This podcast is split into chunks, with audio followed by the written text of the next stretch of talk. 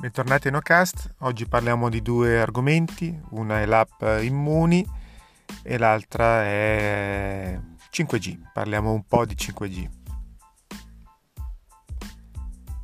Partiamo subito dall'app Immuni, ormai penso che più o meno tutti abbiate sentito di questa fantomatica app che servirebbe a effettuare un po' il controllo sulle persone, diciamo, o segnalare comunque la presenza di, dei contagi monitorare, aiutare, eccetera, eccetera. C'è stato fin da subito un grande dibattito su quest'app eh, di, su diversi temi. Il primo tema era sull'opportunità o meno di usare una, un'app, un sistema di questo tipo per uh, monitorare e prevenire i contagi e l'altra un po' più tecnica diciamo sul, sul contenuto di questa app, su cosa eh, trasmette esattamente, quali dati e, e così via. Mm, all'inizio non era molto chiaro, poi anche le tipologie, perché alcuni paesi hanno già sviluppato alcune app di questo tipo, seguendo alcuni protocolli, alcuni non sono proprio così eh, diciamo rispettosi della privacy, insomma, mh, mm, gran confusione eh, c'è gran confusione sotto il sole. C'è una famosa frase, andatevela a cercare su Wikipedia eh, di chi l'ha detta. Ehm, perché è anche relativa a quello appunto di cui stiamo parlando. Eh, però mh, è successo che poi nel frattempo, eh, almeno in Italia, hanno capito che un'app di tipo collaborativo, nel senso creata con codice aperto, in modo che tutti possano capire cosa c'è dentro, cosa fa, cosa non fa, era più o meno la strada da seguire e quindi è iniziato un po' lo sviluppo che si è proteso per, per diverso tempo, tanto è vero che oggi è stato eh, rilasciato un pezzettino di questo codice sorgente. È uscita la parte app, nel senso che questa app avrà una parte che andrà installata sui device, eh, quindi sui nostri smartphone, e l'altra invece che andrà installata su un, uno o più server. Mm, adesso bisogna capire anche di chi dello Stato, del, del, della polizia non, non lo so del, diciamo delle autorità dove appunto questa mm, questa app trasmetterà i dati e li verranno poi analizzati e così via. Quindi l'annuncio che trovate in giro un po' oggi sui vari siti è quello appunto rilasciata eh, il codice di, di, dell'app Immuni, però è solo un pezzetto, solo la metà. Quindi è vero che già lì si può capire cosa fa, cosa non fa, però appunto manca ancora l'altra parte che è comunque abbastanza determinante e quindi non, non, non tutti si sono sbilanciati diciamo su, positivamente o negativamente su questa cosa perché appunto è, è incompleta eh, manca ancora un pezzo. Si può, ripeto, per i più esperti hanno già cominciato ad analizzare il codice, quindi probabilmente nei prossimi giorni troveremo anche degli articoli un po' più dettagliati sulle varie funzioni, qualcuno che si mette lì e analizza riga per riga e troverà anche magari anche dei, perché no, dei difetti eh, da segnalare. Eh, però appunto mancando la seconda parte eh, penso che non tutti insomma si sbilanceranno in un giudizio complessivo siamo comunque sulla buona strada dal punto di vista del, degli ideali, ecco, diciamo così. Dal punto di vista tecnico, appunto, è tutto da vedere ancora. E, e quindi eh, adesso rimane la parte, chiamiamola etica. Ehm, cioè, è ancora giusto utilizzare un'app di questo tipo per autotracciarci, per trasmettere le nostre posizioni. È giusto appunto dare i nostri dati a un'entità comunque governativa che non sappiamo bene ancora come li tratterà, cosa ne farà, per quali usi. Eh, il, diciamo, il dubbio è sempre quello, se dovesse capitare in mani sbagliate, e non è detto che, che non succeda, sarebbe un, be, un, bel guaio, diciamo così. Mm, succedono cose di questo, di questo tipo tutti i giorni, una cosa che non c'entra niente, ma che fa capire ormai il livello di, di Brecht quando ci sono appunto queste cose e che di recente per esempio una nota compagnia aerea ha avuto un data breach di 9 milioni di utenti, quindi quando ci sono questi fenomeni ormai prendono numeri grandissimi. E immaginate appunto adesso essere accessibili a qualcuno i dati di 30, 40, 50 milioni di italiani così in un botto solo. Sarebbe un bel problema dal mio punto di vista. E non solo il mio, ovviamente. Ehm, detto questo, io non sono così convinto che un'app di questo tipo possa aiutare, ma proprio perché innanzitutto si basa sul fatto dell'installazione più o meno volontaria e già lì, eh, insomma, se è proprio volontaria, che da una parte è giusto, eh, già tagliamo fuori una fetta di chi volontariamente decide di non, di non installarla. Dal lato dispositivi, fino a qualche giorno fa non erano neanche tanto pronti.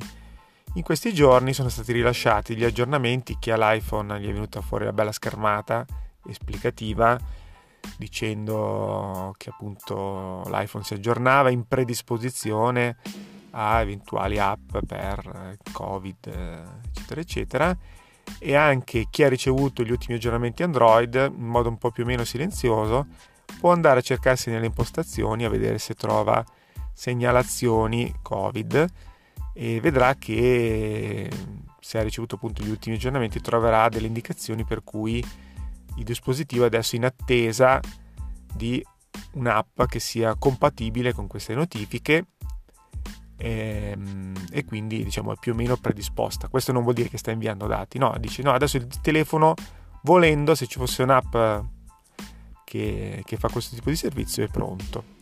Quindi mm, diciamo la strada è stata presa come, come decisione rimane il fatto della installazione volontaria. Ai tempi si era parlato anche del, del fatto di limitare la libertà personale o gli spostamenti in base al fatto che uno avesse installato meno l'app, però la vedo anche poco fattibile. Mm, io conosco tantissime persone che non hanno uno smartphone e cosa fanno? Dovrebbero comprarsi uno smartphone apposta. Si è parlato del braccialetto, ma cioè, sono tutte soluzioni comunque aggirabili eh, anzi, mh, dico la verità, più una cosa che, ehm, che, anche a me viene imposta e più se posso la giro. Imposta senza motivo, inteso, non, non intendo dire che è una cosa che, che bisogna rispettare delle norme, quelle norme uno le rispetta perché le deve rispettare. Ma queste disposizioni così imposte appunto senza neanche tante troppe spiegazioni fanno veramente eh, clima da controllo globale. E non mi fa tanto paura il controllo globale in sé, nel senso che sì, è una cosa che spaventa. E il fatto che molti paesi, anche più avanzati del nostro, ci hanno provato e sono mm, non miseramente falliti, ma comunque hanno grosse difficoltà. Perfino la Cina, che fa riconoscimento facciale dappertutto, così ha comunque ancora grosse difficoltà. Perché eh, questa cosa, se non è comunque compresa dalla popolazione come qualcosa di positivo e, e benefico per la popolazione, eh, viene comunque ostacolato, ostaggiato e poi ci sono insomma un sacco di difficoltà tecniche, etiche, di privacy. Non è così semplice. Figuriamoci da noi dove senza voler fare sempre quello che parliamo male degli italiani da italiani, però effettivamente ehm, facciamo fatica a digerire comunque le, le norme di buonsenso, figuriamoci poi se c'è una cosa obbligatoria diventa subito una cosa da, da evadere. Ecco. Quindi mm, è un grosso boh ancora per quanto mi riguarda. Vedremo come si, come si evolve insomma nei prossimi giorni perché comunque siamo sono nei, nei, giorni dello sviluppo di, di questa app e di queste tecnologie vedremo insomma come si evolverà la situazione. 5G 5G senza voler fare discorsi lunghissimi le, insomma il mio punto di vista penso che lo, che lo sapete eh, su questo tema. Eh, una volta sorridevo un po' a, ai complottisti del 5G adesso un po' mi preoccupano mh, nel senso che comunque sta cominciando a prendere piede questa, sull'onda della, dell'ignoranza diffusa che va dal 5G a qualsiasi altra cosa, ai vaccini piuttosto che le fake news. Ehm, sull'onda appunto la nuova ondata parla appunto di 5G, ci sono queste teorie complottare, ci sono poi azioni addirittura terroristiche state fatte in paesi a noi diciamo relativamente vicini come l'Inghilterra dove hanno bruciato le torri 5G isolando interi paesi anche delle comunicazioni essenziali tanto per dirvi. E, ehm, ecco da noi cominciano ad esserci i primi segnali dove ho visto che alcune, alcuni comuni alcune amministrazioni eh, hanno presentato delle ordinanze anti 5G ecco questa, questa cosa veramente da, da medioevo Dico da Medioevo perché l'ordinanza normalmente non sono neanche stato lì a leggermela più di tanto perché veramente cioè, non, riesco ancora, diciamo, ma mm, da quello che ho capito, da quello che ho visto, si basa su quello che viene chiamato il principio di precauzione, cioè che in sé è corretto. Mm, il principio di precauzione dice se una cosa è potenzialmente dannosa, comincio a vietarla. Adesso faccio veramente la semplificazione. Se non ne so nulla, però penso che sia dannosa, io comincio a vietarla. E poi vediamo se eventualmente saltano fuori degli studi, le prove scientifiche che dicono che invece non è dannosa, allora la riabilitiamo. Però nel dubbio la, eh, diciamo, la vietiamo.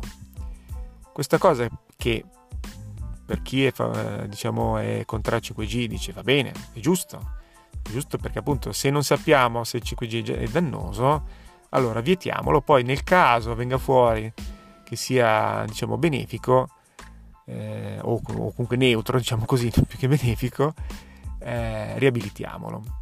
Allora, partiamo dal punto di vista che non esiste, dopo centinaia di studi scientifici, non esiste veramente prova che ci sia una correlazione tra appunto 5G, malattie, piuttosto che non parliamo dei vaccini perché mi viene proprio ok, altro che da ridere, da piangere, ma anche solo malattie di, legate magari all'esposizione, non c'è nessun fondamento scientifico, nonostante tutte le prove fatte da organismi indipendenti di tutti i paesi, di quello che volete. Quello è un punto. Il secondo punto, che è la, la bufala da smentire, Ecco, bisogna tagliare gli alberi per fare spazio alle antenne 5G, anche quello. Gli alberi in sé non sono un problema, o meglio, possono essere un problema, ma non solo per il 5G, per il 4G, per il 3G, per il 2G, per il WiFi, per il WiMAX, per, tut- per la radio, per qualsiasi emissione di, di onda elettromagnetica a qualsiasi lunghezza. Quindi eh, se è capitato che hanno buttato giù delle piante perché c'erano da montare delle antenne 5G in questo caso, è perché dispiace per le piante, per carità, eh, però evidentemente eh, la cella da coprire era quella e c'erano questi ostacoli naturali che vabbè, non si è riusciti a, a, superare in altro modo e quindi si è abbattuti. Magari si poteva discutere sul fatto di fare, che ne so, la torre più alta per evitare di abbattere gli alberi. Ok. Quello che voglio dire è che non c'è una diretta correlazione antenna 5G montata, allora devo buttare giù gli alberi obbligatoriamente. Questo no. Come non c'è per il 4G, come non c'è per il 3G, per il 2G per, tutto il resto. Quindi anche questo è un tema che non sussiste in questo, in questo punto. Per il resto, eh, farei un discorso più di un altro tipo. Mentre noi ci concentriamo sull'albero, le api che muoiono e i cervelli fritti da 5G, ah, tra parentesi, il tipo di frequenza, per chi ha studiato un minimo di elettrotecnica, non dico elettronica, non dico telecomunicazioni, sa benissimo che maggiore è eh, diciamo la, la frequenza a cui si trasmette, minore è la potenza che serve per trasmettere alla stessa distanza.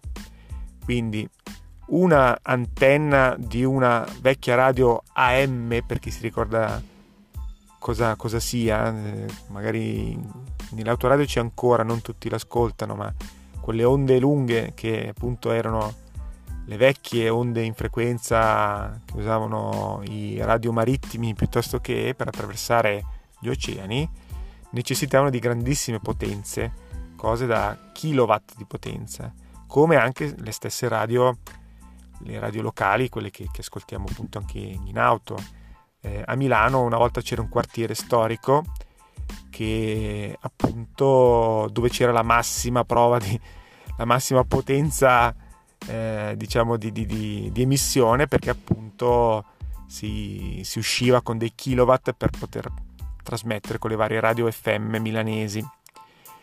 Con l'avvento di 2G, 3G, 4G, WiMAX, WiFi, tutto quanto, aumentando la frequenza di trasmissione, eh, sono necessarie antenne più piccole con potenze minori, magari più diffuse mh, mm, a livello diciamo geografico.